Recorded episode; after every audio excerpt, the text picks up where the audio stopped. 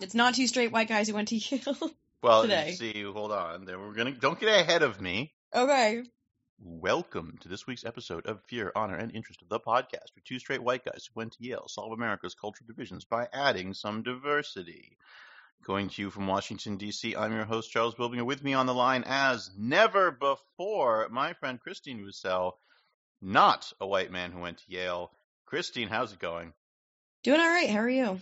I'm doing just fine. Uh, for those of you longtime listeners, we had a bit of a gap in episodes because David was uh, moving and traveling and all kinds of things that prevented us from recording for a while. And so, um, as timing would have it, I finally got around to lining up a guest host to fill some time just as he actually could record again.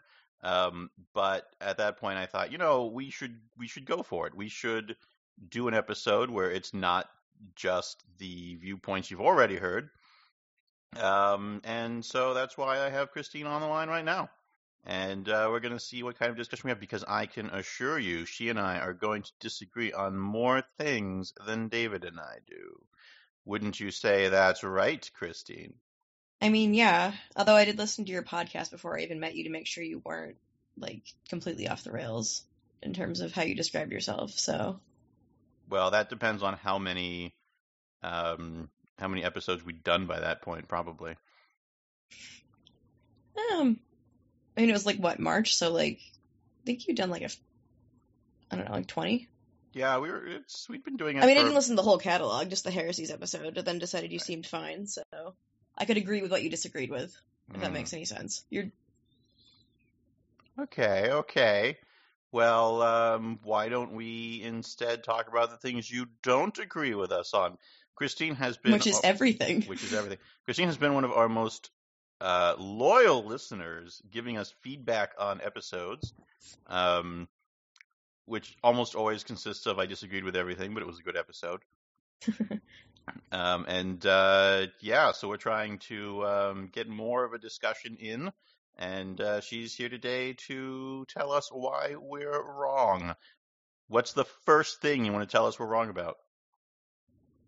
um, The thing we're wrong about that isn't how long it takes David to talk. um, I mean, I don't know. I don't think you have enough faith in people. Oh, Yeah. but we have plenty of faith in our own being right. Yeah, but like a part, like other people. Like I Oh. think you just have a really dim view of humanity, which I think is, I don't know. It's it's opposite of how I kind of view things. Oh, I would say that that view is warranted by the text. um, what is it, what's an example of our dim view that you think, or I, I mean, I guess it's more of a general concept, but um, but I find that intriguing because I, I was not expecting that as your answer. No, I just think you Um, always assume the worst in like people's worst intentions sometimes. Like especially if you don't agree with them politically, like you just think that they're, I don't know, like oriented towards evil when Hmm. they probably aren't. This is Like no one's out to destroy the country that's in Congress. But Well, now that kind of Dana act- Rohrabacher lost. See, they're right there. I mean, that was a clever quip for people who follow um, congressional politics. Um, but that's also, I mean, that's certainly also fair that um, I I will make a quip that is not necessarily something I believe um, because it's funny, and I'm not going to stop myself from saying something funny. And sometimes that can, um, yeah, create um, a different impression. I and I do think that um, something that I maybe should clarify more, something that would maybe even be worth an entire episode of of discussing, is how good people with good intentions end up doing things that really make it seem like um, they're acting as though you know their their interests are not the country's interests. Um, if you could, because you can you can look at, for example, we just had um, it was yesterday or today uh, the Maria Butina um, pleading hmm and all of that talk about how you know this is a Russian agent who was sent to forge contacts with conservative leaders and a certain unnamed guns rights organization. Um, and Certain one. certain one. They didn't there's say definitely which more than one. They're not. no, they they were un, uh, they were not indicted, so why name them? Uh, just like the political party she worked for, it could be any. She was helping. It could be anyone. Um, Yeah, that Reform Party is just you know out of control these days. it's- I mean, does Reform Party still exist? I have no idea actually. I, I think the last. I'm sure there's like one guy in a garage maybe somewhere. Well, I mean, it's probably it's Jesse Ventura still, but um, I think he's an independent or a Green Party even. Like he? he's just kind of he's like a free agent when it comes What- to parties. there was a point when he was in the Reform Party. Yeah, but he's like threatening to run again for something. Um, I'm looking that up right now. Unfortunate. Um, I mean, he was good in that X Files episode. He's in the Green Party now. Oh, the the Green He- Party. He's official as according to Wikipedia, which is obviously correct all the time. He is now he's been in the Green Party since uh, 2016. Huh. Yeah. Just wanted all that Jill Stein momentum. Um, Momentum is a big deal, man. boy, that's interesting. Um, but anyway, I, I think the story of foreign agents, like if you, obviously this is an extreme example, but if you have a foreign agent who has a particular purpose, who's sort of wining and dining in a movement, before she was, um, you know, charged with being, I don't know if spy is quite the right word, but before uh, she was arrested, I think a year or so before, there was a big long profile about her that I read in a news source. I can't remember off the top of my head. Maybe it was the Atlantic. Mhm. Um, about who she was and how she, um, you know, got the guns, the gun, the guns rights organization that is that was named very much in this piece. Um, to uh, I mean, she appeared at the convention right in 2014, I think it was. with with Russia, and um, you know, you're reading this article and you're like, this sounds kind of suspicious, and so it wasn't particularly surprising when she ended up getting arrested. Um, Well, of course, it sounds suspicious now because you like know the ending of the story. no, no, no. I'm saying I read this article before she was arrested. Like it sounded mean- suspicious even when, um, you know, even even when we didn't know the ending. It just sounded suspicious. Well, they're trying to turn her like this Anna Chapman 2.0 figure, which is kind of not entirely accurate. Anna Chapman was the smoke Right. show Russian spy from a few years back. Yes, who was also a redhead. yes, so That's what they yeah. use apparently. Um, but uh, but anyway, I mean, if so, if we're if we're to take a less dim view of humanity, you could see where somebody who is being groomed by a foreign agent like that, um, who lets hope triumph over good judgment, because you know one of the the, the tell that, that tells about this that um, you know Russia experts have said is of course Vladimir Putin wouldn't allow independent rights organizations in Russia. Like they have no in, he has no interest in promoting any of the things the NRA actually wanted to promote. Um, like this is and so I could see where somebody who wants to expand their organization's reach to other countries and um, could fall for this because they want to believe it. And then bit by bit, you're working with this person who I don't know, is maybe doing some questionable things, and you convince yourself, oh well, it's not. I mean, in 2014, no one was really concerned about like Russian spies. Like, it just wasn't really a th- like. I mean, like the 2016 election hadn't happened yet, obviously, because that's how time works. But like, I don't. know, I understand like how people got like. I think duped is the not the right word, but I'm not sure of a better word to use. Like by her, because it's like, oh, someone who like wants to expand gun rights. Like, sure, what's the harm in profiling that? And like, you know, Right. I mean, expanding. that, that's yeah, that's essentially my argument as well. That Yeah. This is a situation where you start off with somebody like that, and maybe you end up doing things you shouldn't be doing, um, just because you know, step by step, you find yourself in a bad spot. And I think that that's how a lot of people do things that I think are wrong, which is that they start off with good intentions and they make a bunch of individual decisions that seem logical, and then they find themselves doing something not so right. yeah, that's not right. Um, and it's not necessarily because they're bad people, but they've gone down this path and they haven't ever stopped and said, "It doesn't matter how I got here. I've gone some gotten somewhere wrong, and I need to leave this wrong place." Um, and I, so I would I would say that sometimes when it may seem that I'm being having an overly dim view of everyone, it's really more that there are a bunch of individual decisions that people make that are not evil, but they end up with a result that's somewhat similar. Um, one of the things I wanted to, um, you know, bring up a bit with you, just because it, it touches so much. For those of you who haven't guessed, since Christine disagrees with me on a number of things, she is a conservative. Um, one of the things I wanted to discuss, and so I, I, I shared a Vox article, Horror of Horrors, but this is just because it was this week's uh, Ezra Klein article on the legacy of Paul Ryan. Mhm. Um, I think Paul Ryan is an interesting um, person to examine for talking about conservatism in America generally, um, because when you see what he's done versus what he said he would do, there seems to be quite a gap, and I think that you can find explanations for that that aren't that he's a con man. You know, I think Donald Trump is a con man. I think Paul Ryan. I mean, I, I he's one of those cases where I don't know how he ended up um, doing the things that he's done. It, it seems like you could you could find a bunch of steps that led him there that are not him being a con man, but the result is somewhat similar. Um, in that he has talked about how the biggest concern is the deficit, and he's going to cut the deficit, and this is his big priority. And the only major piece of legislation he produced in all of his time as speaker was a budget busting tax cut that he insisted falsely would not add to the deficit, which is something that I don't know any reputable economist who said that tax cut wouldn't add to the deficit, and yet every Republican in the Senate said it would not add to the deficit, which is, you know, one of those things where I don't think Susan Collins wants to just make a budget busting tax cut for the rich that, um, you know, explodes the deficit. And so when, when we talk about why did she say that it wouldn't add to the deficit, I think that's a, that that's an issue of um, people with good intentions who find themselves in a bad in a worse situation. I don't know. You probably don't have. Do you have any desire to defend the tax cut that they passed last year?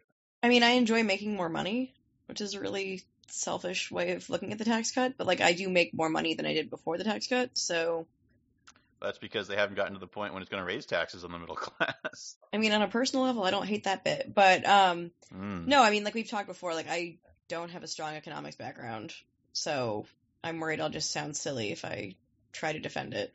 Right. Well, I mean, that's see, that's that's why you're not an elected. I did read the article because I, I mean, I suffered for, through a Vox article for you, you so go. It's not a typical Vox article. It's not one of those. no, it wasn't very explained. it wasn't overly pious or anything, which was nice. But um yeah, like no, I mean a lot of people are disappointed with Paul Ryan. I'm consider myself to be one of them, but I mean, he didn't really do much like you said and like the whole Republicans basically squandered their years of controlling the White House and the Senate and the House and everything and just nothing ever got done.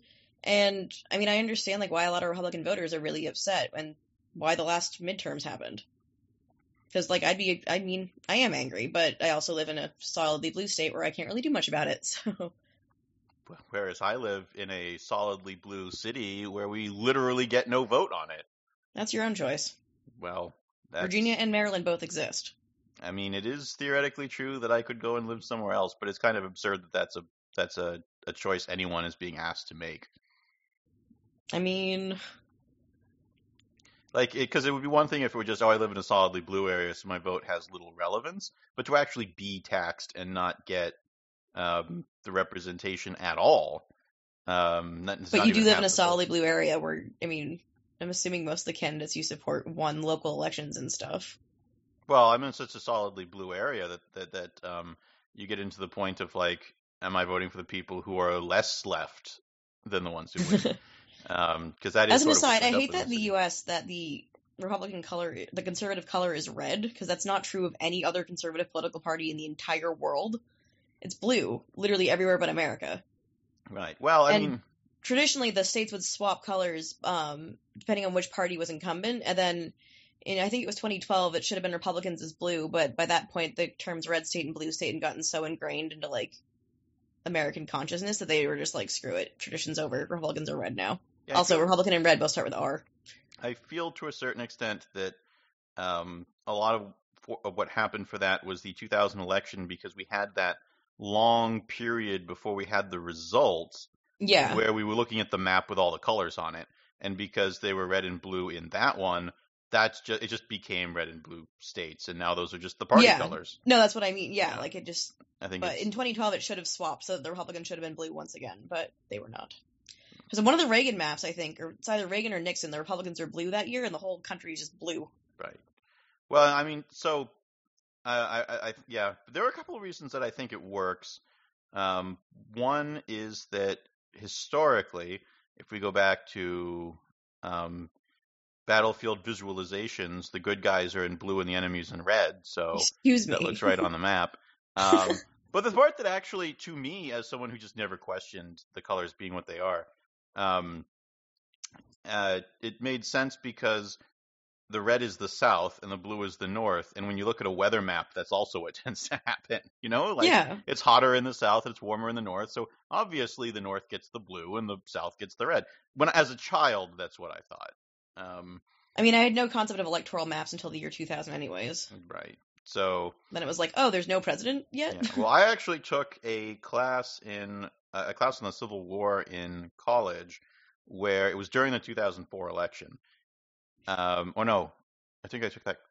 Yeah, it was 2004. yeah. Um, and um, the professor was fairly liberal, although he didn't really. A liberal at Yale. Wow. Oh, oh, yeah.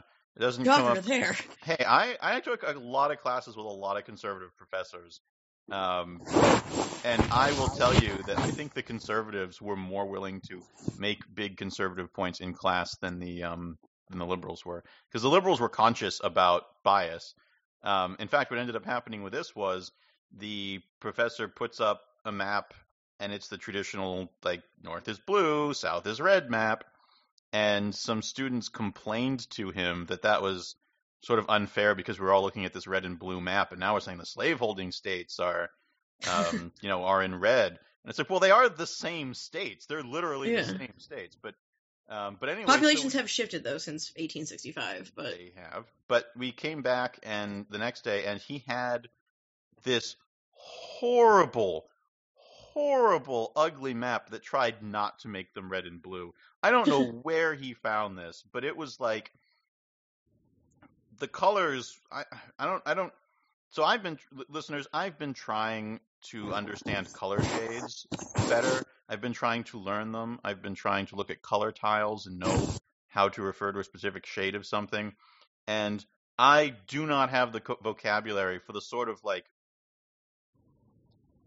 vomit yellow putrid green colors that he put up on this map. It those was, are all good words. It was horrifying. Horrifying. So I am sorry, but I will take pr- professorial bias in favor of the left over seeing those colors on a map anytime.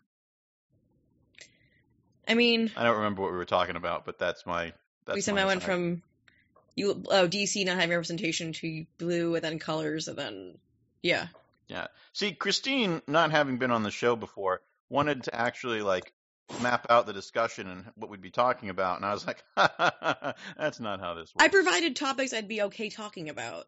That is that is. That's that not is like a set list of like let's do X, Y, and Z at minute fifteen. Like Now, we did try to do that on our very first show, and we learned that that is not how this works. um, but anyway, so yeah, that, that's our little aside on on the color scheme stuff. But stepping back a bit to Paul Ryan and his legacy, so you know, part of what I frequently say, which I can understand, um, you know, maybe I overstate some of this, but I do tend to go along with the, um, not necessarily well in terms of how people react to it, I agree with the Paul Krugman view that Paul Ryan has always yes, I expected that Sorry. reaction, sorry. Has been has been has been effectively, whether it's conscious or not, um, his pitch has been that of a con man, and the media has covered as though he's an incredibly serious person. And part of the reason for this is that uh, the you know the media is always trying to be balanced. The media is so sensitive, I think, to accusations of of liberal bias because they've been getting these accusations for so many decades that I think they massively overcompensate so that you end up with a with a field that's dominated as far as employees go by liberals but those liberals are constantly trying to overcorrect for the perceived liberal bias and it results in them putting together things that are just kind of absurd. And I think the coverage of Paul Ryan especially before he became speaker uh, very much fell into that category because every Paul Ryan budget was just, hey, we're gonna cut taxes on the rich, and then we're gonna make up for the deficit in some unspecified way by cutting unspecified spending and it'll all be great. And then people believed that and thought it was serious and said he was a policy wonk.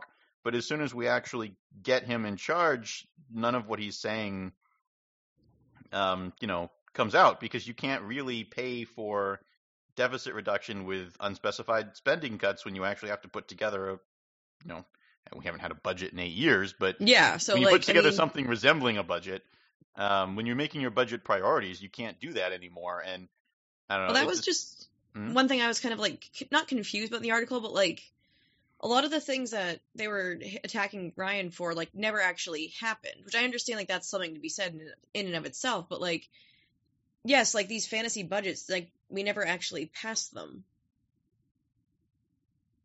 Like they were just proposed things. Like we still don't have a budget. We haven't had one for eight years. right. But and So like um and and you know what happened eight years ago? The Republicans took over the House. I mean, yeah, like these are facts. Like I'm not going to dispute them. Yeah. But like, so I I don't know. He like Paul Ryan wasn't my favorite member of Congress, but like I am kind of sad to see him go. I mean, the image of Paul Ryan that people had was one that I would be if like if people like that were there, they would be people I would be, you know, pleased with. Um, I think of all people, um, one of the guys who was the head of he wasn't head of Ways and Means. I think Paul Ryan still was at the time. When did Dave Camp retire? He was the guy who worked on Um, some budget policy stuff for the Republicans, and he actually did seem pretty serious about trying to make the numbers add up. But then he sort of he then he that? retired. Dave Camp. Dave Camp. I could be Um, going back like five. He retired five years ago, something like that. But He retired in 20. He was his. He was last elected in. uh He retired in 2015. So the 2014 election, he didn't run, or he lost, or something. I don't know. I he didn't run. He retired. he didn't. Yeah. Um, Um, yeah, he was a bit more. yeah, he was so- serious about things. At least I, I got that impression from hearing him speak. Um, I don't know. Though, though Paul Ryan as a person always felt to me as though, or at least as a pre, as a political bit of political theater, it always felt like he was just I'm going to take off my jacket and roll up my sleeves and point to a bunch of PowerPoint slides and then claim that these numbers are all going to add up in a nice way. But then when you look at what he's actually proposing to do, it's it's I mean, that's like half of Congress does that. Like, Yeah, but half of Congress doesn't get a fiscal responsibility award and then bust the budget the way he has.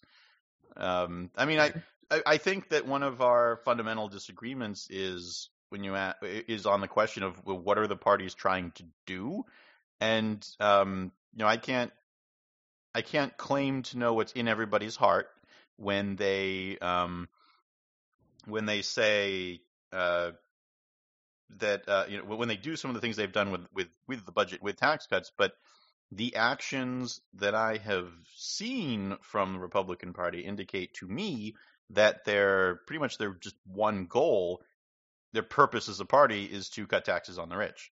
Everything else that they talk about seems to be a lot more flexible as to whether they care or try to do it. But when they Well, the get in, Republican- the Republican Party is really an odd coalition of people, though. yeah, like, but I it, mean, it you always seems like, like that one part of the No, coalition like- is the one that wins. No, but like I mean, I don't know. Like, look at like the history of like, the last forty-ish years of the party. Like suddenly you have like the whole religious right thing loops into it, and you know you've got like the old money wasp types that, and then like I mean, the Rockefeller Republicans pretty much not really existent anymore. But like, I don't know. It's the Republican Party is just an odd mixture of things that normally wouldn't ever go together that have somehow sort of wound themselves around social conservatism, but I don't know. I don't think there's going to leave a lot of people very happy on either side. Yeah, although If that makes Um, any sense Right. whatsoever. But the usual, yeah, the usual three-part way of describing the coalition prior to Trump was that it was religious conservatives, um, business people, and uh, and defense hawks, essentially. Um, and the business then people, Trump screwed everything up. well, now the Well- defense now the defense hawks are like horrified. They're the ones who like. I, I obviously there's still going to be some defense hawks in there, but you know, um, that's where you leave your your Bill Kristols and Max Boots, who are just like he's trying to throw away all of the alliances that have sustained us since the end of World War II. Um, you know that, that that's nonsense and madness, and we cannot help. We we cannot you know be a part of that. Um, and the the the and business people is also just an, an you know, is is difficult because it's sort of a broad category where there's, um, you know, individual rich people whose goal is just get their own taxes lowered, but then there are corporate people, you know, CEOs and so forth, who maybe aren't as interested in their personal salary as they actually would like their, you know, their empire of their company to get better, to get to grow, and they really wanted, you know, corporate tax reform that would help them compete. But I don't know, and, and of course, even amongst um, religious conservatives, there's a fair amount of split, as you're well aware. Yeah. Um, the Catholics have very different priorities on. Uh, once you get step outside of abortion, the Catholics have wildly different priorities than the other social conservatives. Social. well, wait, how so? Like, I Well, mean, mansplain Catholicism for me, Charles. Go. No, I wasn't. No, no, I wasn't. I wasn't using that as a way to mansplain. Christine is a Catholic. To uh, to mansplain Catholicism, I was using that as a way to. I was actually trying to be more generous to my Catholic friend and note that that the Catholic Church has much um, kinder policies towards kinder views toward like it has it has missions as part of its um, as part of its its its goal that I think are more than just oh we we you know we have to um, we have to make homosexuality illegal. You know, like like like the when you the James Falwell James did I just say James Jerry. Falwell? Jerry yeah, Falwell. Jerry, Jerry Falwell and I'm thinking of James Dobson. I somehow conflated the two of them. And Who's James Dobson? He's the head of the is one of those things. Man, I am having We can we can edit this part out. we, don't edit things on this show. Oh, Um. I edit I edit before the show. The way it's for those of you who want to know how the magic happens. Just edit this part out. I know you've you've listened to the show. You know how many times David David says um, edit this part out, and I don't. I would only edit it out if somebody else made a mistake that they wanted me that they that they felt bad about. If I make a stupid mistake, we're doing it. Okay. Um, uh, yeah, focus on the family. James Dobson is focused on the Oh, okay. um, and of course, Jerry Falwell passed many years ago. But, um, but anyway, um, I don't know. I, I, Well, I mean, the, the mission of the Catholic Church is to get your soul to heaven. right? That is the main priority thing, and I don't know. I'm not going to go into full de- like dogmatic details, but you're not entirely correct in what you just said, but you're also not entirely wrong. Right. Well, I think what I said was also just a giant jumble of words. So, It was mostly. um, um, the point that I was trying to make was that um, Catholics have had more of a social justice mission than the evangelical part of um, of the con- religious conservatives. Yeah, because we have an established social doctrine for the past like 200 ish years. Which, which, to be fair, I want to be clear because I sometimes have gotten into this argument with relatives. I don't mean to say that you know Southern Baptists don't try, you know, don't do charitable work and don't care about the poor. They do. Um, my observation has been that they're very uncomfortable with um, with government action that does that, and they want things to be done more by private acts of charity. But I have uh, myself a lot of qualms about that, both because, um, in in part because the scale of certain poverty problems, I think, precludes them from being done in the way that they would like to with private charities. Although, to an extent, the Catholic Church is a, a the largest charity in the yeah, world. it is the largest charity in the world. It really that's one of the few organizations that I think does actually have that that scale that's necessary to do a lot of good um, like that. there are a billion of us. That's a lot of people. A lot of people. Uh, Um, yeah. But yeah, where were we? well, we, so yeah, so I was I was we were noting the the elements of the Republican coalition, and um, so the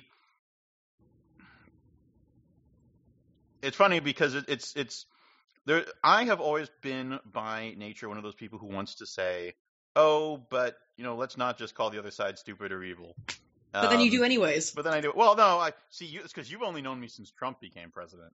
This is um, true. I have been much kinder on a lot of elements of the of the Republican Party prior to Trump. Trump is, was sort of my breaking point um, because he just of a lot of people. he just is a giant list of characteristics. No leader you, you should never. If a person who has his set of characteristics wants to be a leader, you should always tell them no. History just shows us that message over and over and over again.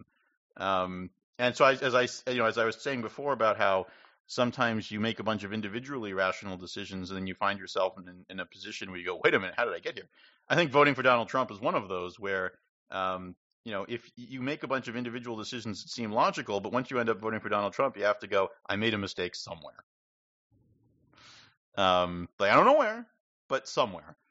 Um, because I think he's he's just the worst. Um, in just so so many ways. I'm still kind of stunned he emerged out of the primary. Like, I, I mean, there was just I remember I spoke to my like old middle school class like in the early early early stages of the 2016 election. So I think it was like December November 2015. I was home for something, and someone asked me like all wide eyed like, "Do you think Donald Trump's going to be like the Republican nominee?" And I was like, "No." Like, there's like what was it like 18 other people or something that were like running. It was a lot. And I assumed that someone else would end up on the like top of the pig pile of candidates and that didn't happen right it's and a, yeah. it did get really pathetic though like towards like may like when ted cruz briefly had carly fiorina as his running mate and i was just like buddy like this is not like how you think it's looking like this just looks really bad yeah it, it didn't didn't didn't work out great uh, the Trump in the primary was interesting. I don't. It's hard for me now to know for sure what I was saying back then because um, I have a huge incentive to say, "Oh yeah, I saw it," um, which you know that I I wasn't doing a podcast in 2015 and 2016, so I don't have a record of myself saying, "Oh yeah, he'll never he'll never make it." Um, I do actually. Oh, really? I uh, looked at my old job, like the, right. the blog post that I wrote from around that era. Like, I don't think I was ever. My friend said I did a good job, like covering the election because I wasn't like explicitly like pro Trump or anti Trump. I just kind of mm. reported facts as they happened. But like, I'm pretty sure I wrote somewhere in that 18 month period that was the 2016 election that um, I did not think that Donald Trump would emerge victorious, but then he did. yeah, because my my take on myself looking back now, which might just be overly flattering, and I don't know when it would have begun, is that of course I thought he was going to be the nominee. Um, you know, he was polling higher than anybody else, and um, yeah, but I think at the time you could have dismissed that as like name recognition. Yeah, like everybody in America knows who Donald Trump is. Like, who the heck is John Kasich? Well, well you're from Ohio. Bad example. Who the yeah. heck is uh like Ben Carson? Right. Yeah. He um, seems like a nice guy, for the record. I'm not like trying to dismiss Ben Carson, but like he doesn't have like Donald Trump name recognition. Well, yeah, definitely not. Um, even though his name recognition is quite a bit higher among conservatives, but um, yeah, I I just that well, here we go back to me being a horrible cynic. The cynic in me is why I was, you know, like Trump will get it because that would be the worst, stupidest thing the Republican Party could do. It wasn't that stupid. They won. Well, I mean, I think that they won. Well, see, that's the same argument that Trump makes to claim that um, that like he's a genius politician and all of these things. That, um, yeah, I don't, I I don't buy the argument that winning the election meant that it wasn't a stupid thing to make Trump the nominee. Um, when I think it was kind of a big perfect storm of a lot of things happening at once that led to Trump's victory. Right. I mean, I that I, will never happen again. Well, I don't know. I I think that a lot of what happened that led to Trump winning in the general election is the stuff I started off talking about, where liberal journalists are so concerned about appearing biased that they refuse to state clearly what is obviously happening. Um, well, not to disparage my own industry, but Trump got clicks. Clicks equal money. Right. That's kind of how it worked. Basically, all the incentives in the media were bad. And they well, they weren't positive about Trump either. It was kind of like, here's another dumb thing Trump said. It was kind of like how it was portrayed as right. by a lot of outlets. But I mean, Trump got something like a large. Like I'm gonna throw out numbers that are probably it was like two billion or something and earned like that, in, that's the same number yeah. that I had heard. Yeah. Yeah.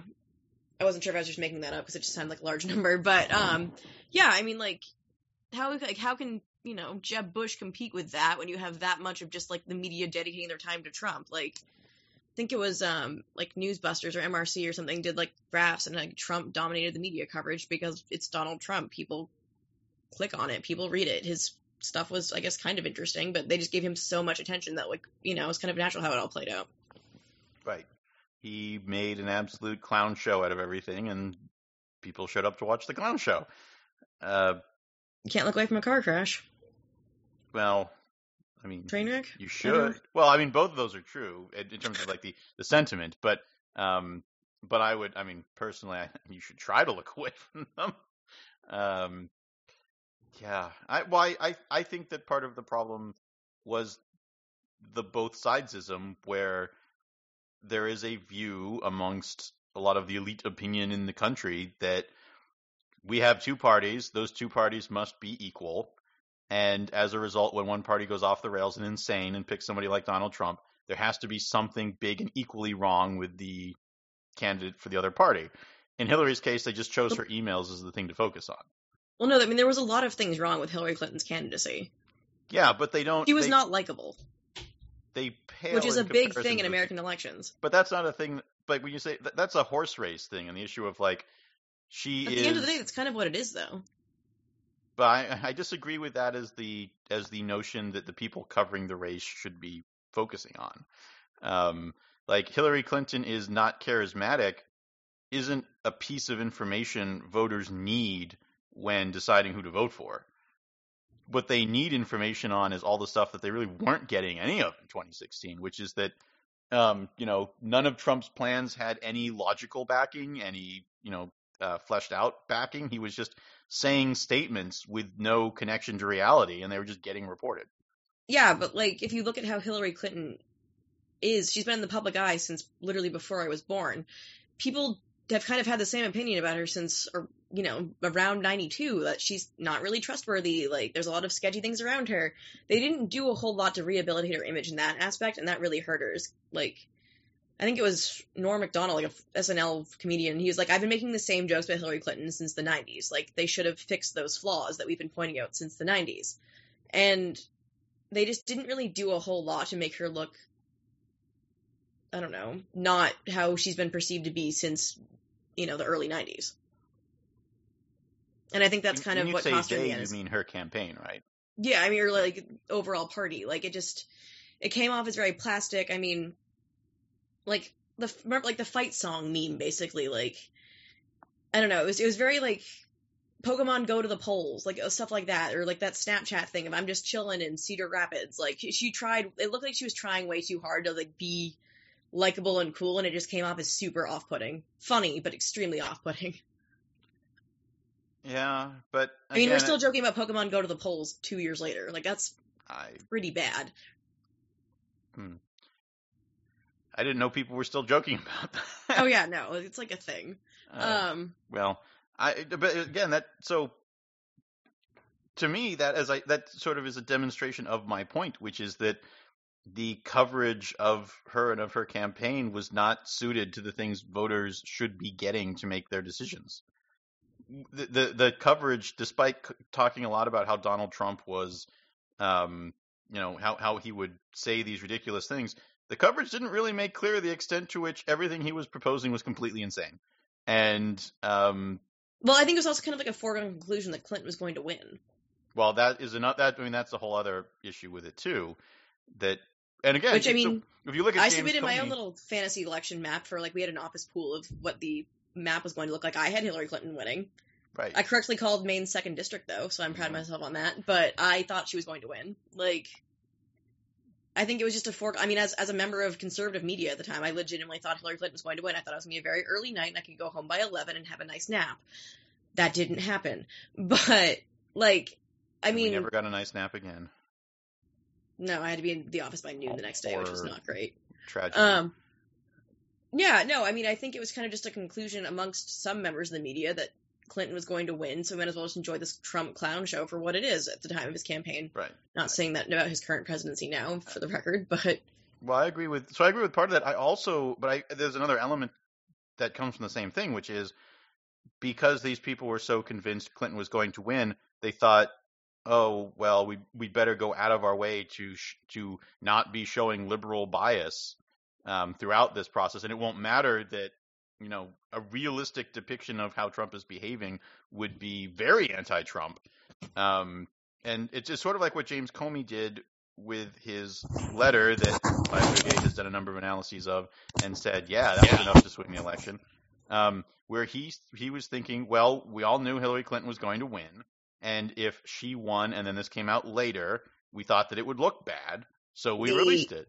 Anthony Weiner thing. Yeah. Yeah, the strangest plot twist of the 2016 season. Um, So, yeah, I mean that that I think I think all of what we've just had in our discussion about the media is sort of an example of where uh, these are like these are the elements that result in a situation which we have now, in my opinion, where one party has gone completely off the rails, and um, and it's not people uh, and the media's response is to try to find ways to show that the Democrats are also going off the rails because the parties have to be equal. I don't think that's necessarily true, though. And I don't know that they consciously are thinking that all the time, but I think that that's what they're doing. I mean, I just haven't seen a lot of examples of how the Democrats are going off the rails. Like, I don't. Oh, There's- you there's- haven't? I mean, you, know, you and I may follow enough different media sources, Yeah, but um, we have like three people that we both follow on Twitter. true. The and one of them is you. Um, Well, I don't follow myself. Oh well, okay. I just kind of am me. Oh, I follow myself. Um, but I made a whole separate account just so I could follow myself. Um, um, Right, but anyway, so the the sources are also the Democrats in disarray is a standard headline people just have and dig out all the time and have dug out my entire life. Um, and uh, and uh, so, for example, they, they've been saying, oh well, the Democrats are going to go completely crazy and nominate Bernie Sanders in 2020, or oh let's let's do nonstop coverage of Alexandria Ocasio Cortez, even though she is a single member of Congress who's I just mean- there. she gets coverage because I mean it does well, and she's young and attractive and has gained a lot. I mean, I understand why she's getting coverage so much. It's she's an interesting character, and I think she makes some honestly some good points sometimes. But I think she has a habit of sticking her foot in her mouth and not knowing entirely what she's talking about, which doesn't make her look great. But But the, and then but the coverage. I know. This is, I mean, that's that's the part that makes me so in, infuriated, which is that she says things and puts her foot in her mouth, and people, oh, ha ha, she doesn't know what she's talking about. She's, you know, she's a member of Congress. She's a freshman member of Congress. As a legislator, it's okay for people to have a learning curve on things that they learn. She's not the president. The president is somebody who actually has to know things because they're in charge of a lot, and by themselves, they can cause a lot of damage. And the way that Trump's complete nonsense gets covered compared to hers, you're like, oh, Trump claims whatever. And then you read the body of the article, it's like, he claims with no evidence. It's never Ocasio Cortez claims with no evidence. It's Ocasio Cortez wrong about whatever. Like, she is being held to a higher standard than the President of the United States. And when you point that out, people are like, well, yeah, we all know Trump's crazy. It's just, but that's not how it gets covered a lot of the time. If you're somebody who doesn't follow politics, do you know how crazy Trump is? I mean, I assume so, but I also we, we can't really like speak from that perspective because we've both been following politics for however many odd years. But I don't know. It's I do think it's been quite a few odd years. Yeah, no, like I mean, like I've been following politics as long as I can remember. Like the first, I mean, not to age myself, my first election I remember is 2000, and I've been hooked ever since then. So it's been 18 years. Like that's doing math in my head right now. Like three fourths of my life, pretty much. Is that wrong? Hmm. I don't know. I don't know. I was I political mean, I science could do the student. math, but I'm not going to. Um, yeah, I, I, but again, it's it's in part because I followed thing, these things so long. I've gotten so frustrated by seeing the same mistakes get made over and over again, where I feel that the way all of these things get framed are just kind of insane compared to what's really going on. Every time an, a Republican becomes president in you know 2000 2016 um, you know we, we get a gigantic budget busting tax cut that goes overwhelmingly to the rich. And the media just seems perfectly content to just cover it as a tax cut and not real and, and when the people say oh no no this is not a tax cut for the rich. The rich are not the major beneficiaries of this bill and they absolutely are george w bush during the election in 2000 was saying um, that uh, that you know the vast majority of my tax cut will go to the bottom 50% or something like that. He had some number that was completely insanely not even close to right. I mean, full disclosure, I have very little memory of the Bush tax cut because I was nine years old. Well, it was. I'm sorry, I wasn't following CNN and whatever news sources at that point. But the only thing I remember from the Bush tax cut era is that my neighbor built a dock, off, like for his lake house. With he called it the Bush dock because it was the money he saved in tax cuts. That's literally my only memory of the Bush tax cut. So I'm sorry I cannot contribute to this part of the discussion. Well, suffice to say, it was a gigantic budget busting tax cut for the rich, and they were trying to sell it as not just being for the rich, but it was just for the rich. I guess Like, full disclosure, I grew up in money. Maine. Everybody has a lake house. Right. A large number. You don't need to be super rich to have a lake house. Um, Yes. And anyway, um, and I mean, and and, and then the one- the one part of what's so frustrating to me about the tax cut we had last year is that, um, you know, there was, and I mentioned Dave Camp for this. Dave Camp was one of the guys who was trying to a Republican who was sincerely trying to reform our tax code in a way that would make us more competitive, in a way that would simplify things and make more sense out of everything. And you know, he retires just before they gain the White House. And what do they end up doing with their power once they get it? It's pretty much the opposite of what Dave Camp was trying to do. Um, it's what the cynic would say that they would do. The cynic, which is me, would say when the Republicans gain power, they're going to pass a giant tax cut that's going to just give a bunch of money to people they like and the rich, and it's going and they're going to sell it by claiming it won't increase the deficit. Just like in 2003, they uh, 2001, they claimed the Bush tax cut would increase the deficit, and it did. Um, they granted, other things happened in 2001 that no. I, obviously and the, the war on terror did that. But you know what you're normally supposed to do during a war? Raise taxes, and they refused to do that. And that's, I mean, to a certain extent, they had a. Again, you don't remember um, what was going on in politics at this point, but Bush came under some unjustified, in my opinion, criticism for telling people to go shopping after 9/11.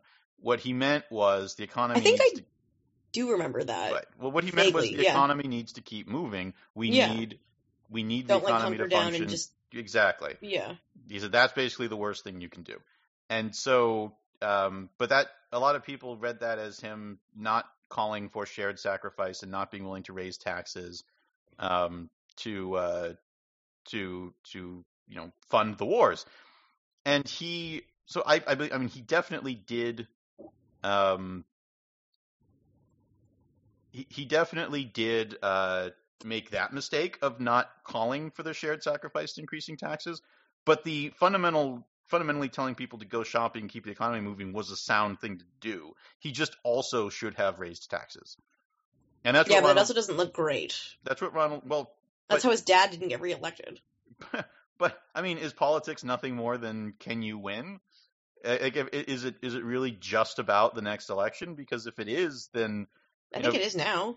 well, Honestly. people treat it that way, and that's part of the problem. I Um, mean, a former candidate for Maine CD2 lost in 2014 to Bruce Poliquin, and then like the next day was like, "So I'm running in 2016." And it was like, "Emily, it's been like 30 hours. Like, take a deep breath." Well, there's um, was it McSally in Arizona who was like, "You should appoint me to John McCain's. Who re- I'm going to run against John McCain. John McCain beats you. You should appoint me to John McCain's Senate seat when he dies." Okay, well now I'm going to run for the Senate for this for for a Senate seat. What's that? I lost the Senate seat. Hey, could I still be appointed to John McCain's Senate seat? It's like there's you can't get rid of her. She's like, how many elections does she have to lose? And like she could lose uh, you know, a bunch of elections in a row and still become the senator. Like that's still a possibility. Well, Bruce Poliquin lost pretty much every other election he ran for. Like he ran for governor, he ran, I think, I think he ran for governor. Don't quote me on that. And he ran for a bunch of other things, and he won this very fluke election in 2014 that I've told you about. This was influenced by the bear baiting Right. elec referendum question, which drew out Republican turnout basically in Maine. Um, well, bear voters, which is equals Republicans more or less. And um, my friend's like, I imagine he's just sitting in his office right now, like twiddling his thumbs, being like, "I'm in Congress. Like this wasn't supposed to happen." And then he's currently now fighting over his seat because of ranked choice. So Oh yeah. we'll see how that plays out in Maine. Ranked choice amuses me because a lot of people have used the fact that it resulted in different results than not ranked choice would have and they're like, well, that means it's wrong because we got a different result than we would have if we didn't have this system. Which I think is kind of ridiculous because, yeah, that's the point. Ranked choice is meant to give better results that are more reflective of the will of the people than first past the post. Well, we can talk about that another issue, but I have other issues with ranked choice voting rather than my candidate didn't win or my like hypothetical my candidate didn't win. Oh, I think we should talk about those because Well, I'm curious to hear your take. on run it. very off topic, but That's not, have you listened to this show? fair. Um, but like, I mean, we were promised all these. We, I'm speaking for the state of Maine, who I'm no longer a registered Maine voter, but still follow my home state's politics very closely. Mainers were promised a bunch of things with ranked choice voting. There'll be fewer like negative ads because you'll have to like be campaigning for everyone's second place vote, and there'll be less money in politics, and we'll have a guaranteed 50% winner, and et cetera, et cetera. So none of that happened in Maine's second congressional district. It was the most expensive campaign in history. It was the most negative campaign in history, and we still didn't have a winner. And there's still the winner will won't have won more than 50% of the vote. So this whole thing was just rendered pointless. And it all became out because so I was born in 1991. So until basically my entire life, there had been one Republican. We had there had been one gubernatorial candidate that had won 50% plus one of the votes in Maine because we have a history of very strong third party candidates, which is both a good and a bad thing because a lot of people's views are representative, but generally you get a governor who most of the state didn't vote for. So it happened with Angus King's first term. It happened with John Baldacci, who was a Democrat who won like 38, 39 ish percent on his first term. And I can't remember how much he won his second term, but it wasn't 50%. And then Paul LePage, bless him, um, who won his first election by, I think he got 38% of the vote. And suddenly everyone acted like the world had ended and this had never happened before. And we have to rechange the voting system. Like, it's, this isn't right that we have a governor that, like, most of the state didn't vote for, completely ignoring the fact that it had happened most of the past 20 years. And suddenly it was a huge, big issue because Paul LePage won. I actually read a letter to the editor for the Portland Press Herald that was two sentences being like, I don't remember any like best like passive aggressive bumper stickers saying 61% when that's how much the um, Baldacci didn't win in the state. And it just seems like very sour grapes to suddenly like we have this candidate that the Democrats didn't want to win sneak out a victory in 2010 and suddenly we have to change the whole way we vote. Or that's at least what it of came off as. Hmm. Yeah, that, I mean, it sounds like you have very legitimate criticisms of that. Um, now, and just none of the promises came true. Like Right. we were promised that we'd have nice campaigns and everyone be skipping around holding hands, being happy, and it was horrible. you know, that that sounds like they made promises they couldn't keep. Although, I mean, in as a general matter of principle, I'm in favor of ranked choice voting, even though I don't, I didn't think any of the things you just said would happen would be the case. Um, I just think it's a better system than first past the post, which I think is a terrible system. I think it's a better system on like a small scale when like trying to get the class to decide what we're going to do during recess, like kind of thing. Not on like who are we going to send to Congress to make laws on Um, a state. hmm. I, I, in my opinion, it would seem the more important, the more. No, but uh, it's just harder to do on a larger scale, and it's harder to like ensure that like it's being done correctly. And like I have questions too about just like the legitimacy of a lot of things happening because it just seems like there's a lot of opportunities for fraud and other stuff. Hmm. Whereas like first past the post is you drop your ballot in the Scantron machine and then it, the you know ticks off who you voted for, and then that gets counted well, in theory. in theory. But like there's no like going back and looking at second choices and stuff. Hmm. Plus, I've never had a second choice candidate. I'm kind of a one or done kind of person. Well, Like, would you have ranked Donald Trump after Hillary Clinton? No, I would have written in other people's names before I would ever go near Donald Trump. um, no, I, I would I would have put Gary Johnson as number two. Yeah. Um, and then I don't I don't know if if I had I would have come up with a, a slate of people if I knew I was going to have to come up with a slate of people. But um, Gary Johnson disappointed me in 2016. well, I thought I mean I wasn't a fan, but he's not Donald Trump. Really? He's not Donald Trump and not Jill Stein, and that's something. Um, yeah. I, I, I don't know. I, but anyway, as I said, I'm not a fan of first past the vote. I understand that. I think ranked choice, you can't be, you can't judge it too quickly because it's the first time you've used it, and it is a more complicated system. Yeah, it was also just an unmitigated disaster the first time it was used, which is not a great starting off point. I get. I mean, again, I don't follow Maine politics closely enough to really. I have mean, it's it's a dumpster how- fire, so you probably it's probably for your own good that Yeah, you but don't follow it. I mean, look at how much Florida manages that without doing anything extra. I mean, there's only a million people in Maine versus several million in Florida, so Right. I guess 1.3 million if we're going to be nice to everybody. But Oh, this show is nothing if not nice to everybody.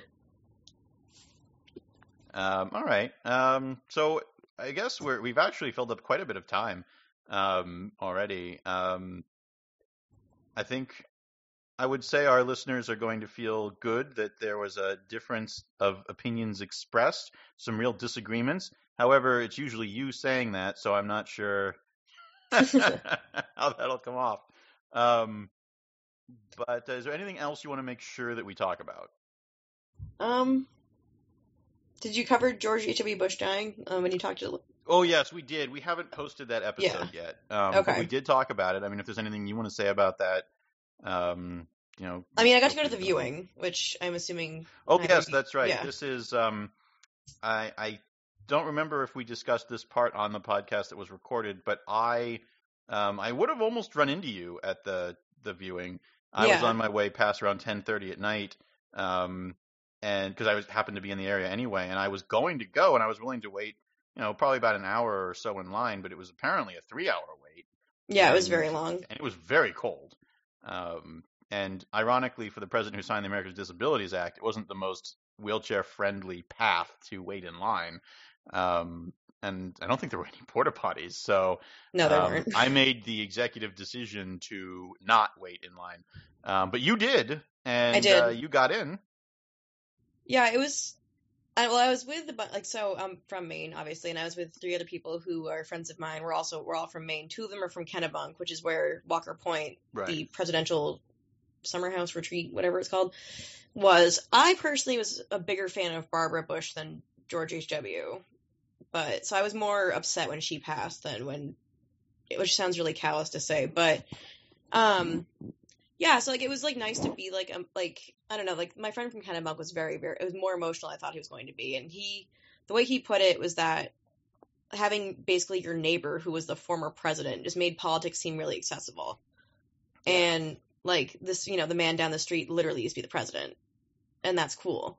And they did a lot of very good things for maine and they really loved maine so much. And the way i've kind of described it is that they kind of seemed like the state's grandparents like this figure that was just always there in hopes that you're doing okay and you know donates a children's hospital for you. And um so we have the Barbara Bush Children's Hospital where I used to volunteer when I was in high school. And I thought it was interesting like amongst my Mainer friends like there's a lot of vitriol from the left when both of them passed which I thought was generally not really needed. Like it's not making anyone look good or feel good but just to say all these horrible things about someone when they die but amongst my Mainer friends, even my left leaning ones or very left ones, were like, I know we're on different parts of the political spectrum, but I really am genuinely sad that George H.W. Bush and Barbara Bush have passed away. And I think that like it's good to recognize people as for their humanity versus the set of political views that they might have espoused. And it was a very somber like whole thing at the viewing and the rotunda like where he where he was where the coffin was it just felt very like almost intimate even though it's the giant rotunda. Like i'm sure you've been there before. It's huge. Yeah. and um yeah we could hear a pin drop the entire time. And i got to see the changing of the guard of the honor guard too which was a very cool experience but just also just very sad. And i don't know like i think it really speaks about him as a person even though he's only a one term president that there was something like 30,000 people that came through the capital to pay their respects. And you know I kind of I don't think that would happen today if like God forbid any of the surviving or any of the presidents that have been president in my lifetime so Clinton or Bush or Obama passed away like I don't think we would have the same kind of like 4 hour peaceful line of people who are just genuinely upset Hmm. and that makes me really sad Well, we did when Reagan died.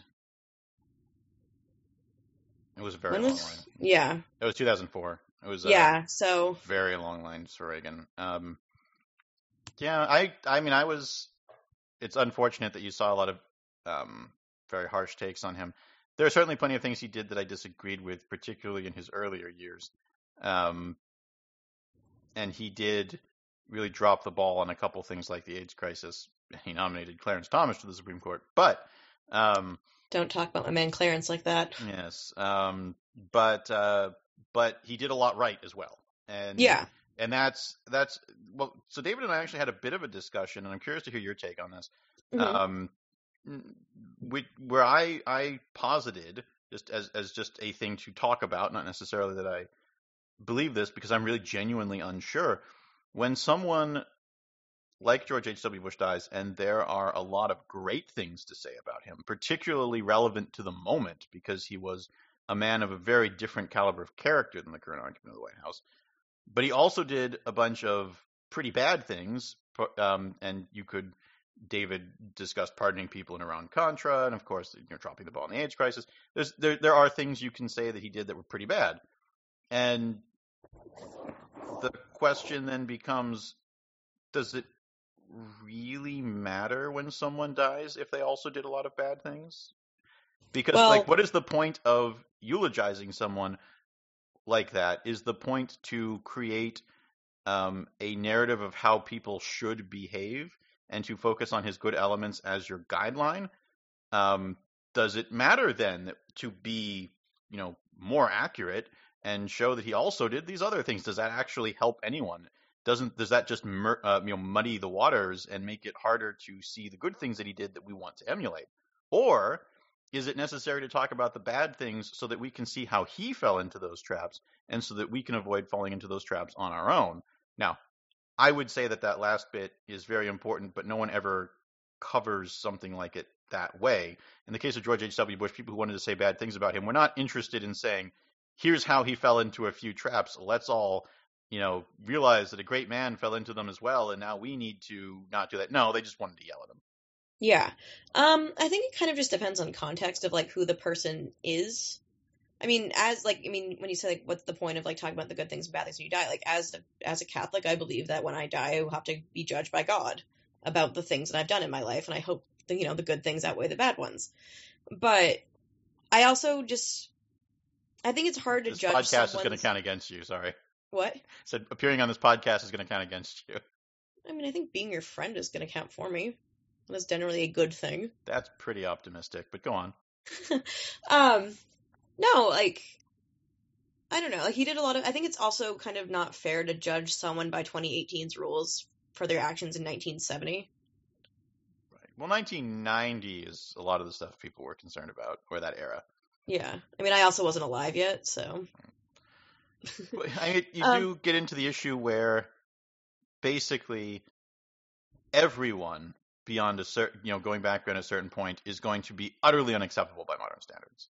yeah Um, and anybody with an of- eight, with a 19th century view of race is totally going to be unacceptable um, today. And so when you say, "Oh, well, Lincoln was still a racist," and it's like, yeah, but he was. That's free not the slaves it's he, kind he- of well, he, and he also had a lot of very, you know, so, yeah, some of his views are great for his time. Some of them, you know, are bad by modern standards. very of his time But when you want to when you want to look at somebody like Abraham Lincoln and you want to pull out lessons, there are so many lessons to learn. And I mean, it's a whole separate tangent as to why I think he is our greatest president by a lot, um, and the most most of the person you want to emulate of all of our presidents. Um, but but yeah, it's it's if you judge him by modern standards, which is a different context, then you lose a lot of things you could learn otherwise. Yeah i mean i know I, now i'm just like thinking about eulogies like i don't know. Like i mean if someone's like a genuinely bad person like a mass murderer kind of thing you're not gonna be like well they were really funny or something. Like i think you're kind of just like kind of let people make their own decisions on someone like that but like when you have someone who's like the president of the united states like i don't know. I think we all do a lot of really good and really bad things in our lives and i don't necessarily think it's fair especially when the person's dead to only focus on the bad ones like without mentioning the good things as well Right. Well, of course, a lot of the people who are focusing on the bad things They don't think that oh we're just focusing on bad things. Everybody else is focusing on the good things. We're just making sure everyone knows. Yeah, but I also just think it's kind of like a little unfair. Of like, like I hope like if I mean like when I die, I hope everyone's not like, well, she talked really fast and wouldn't shut up a lot of the time and like was really annoying. Like I hope people would focus on like the good things that they'd want to remember me by, not you know some of my lesser great characteristics. People are probably not going to say any of those things at the funeral. Um, I have blunt friends. mm, yeah, I guess it could be. I'll be honest, I have actually never put any thought into what people are going to say about me at my funeral. Really? Yeah, I just realized that now, and I'm not like I just realized I don't think I've ever actually bothered to think about that. Oh, I like not like I, I had mean, maybe planned, I have, but like I have no recollection of it now, having ever done that. I want my eulogy to be roast. Like I want everyone laughing. Oh. Well, yeah. I, I the only, now that I, as I'm pausing to think about it, the only thing I can say for sure is I am not going to be happy with the eulogies people give. I'm like a hundred percent sure right now that I, if I were around to hear them, I would be just so unhappy with the eulogies that I'd get. Why? You have that little faith in people? Well, Which it's not back to my beginning where I in think you have no faith in people. It's that people are very predictable. Um, and I think it would be a lot of jokes I wouldn't care for. Um, and a lot of deprecating humor that I would not want at a, at a, at a eulogy.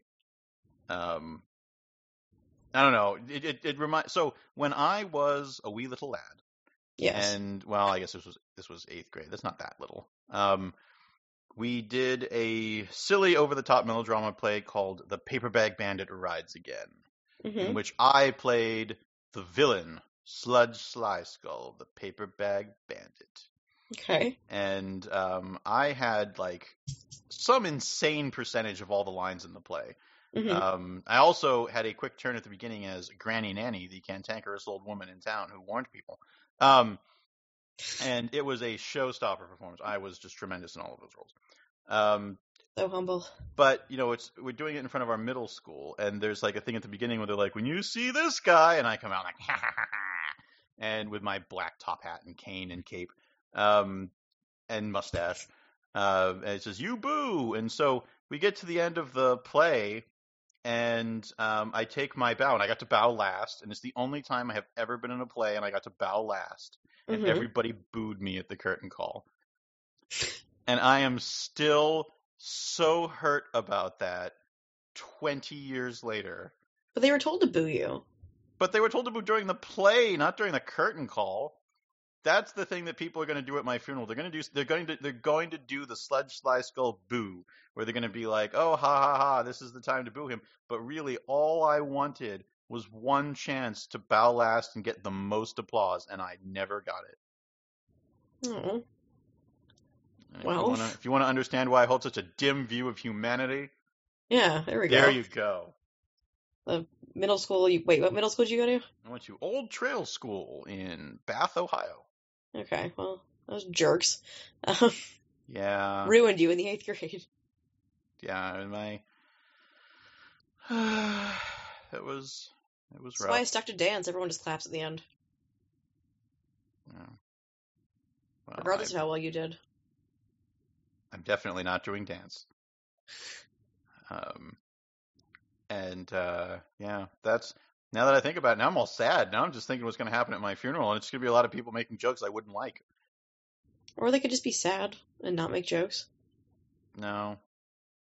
No, because they're going to be sad and make jokes, but they're just going to be. I I'm just I'm 100 percent going to get get going to get jokes and references I don't want them making.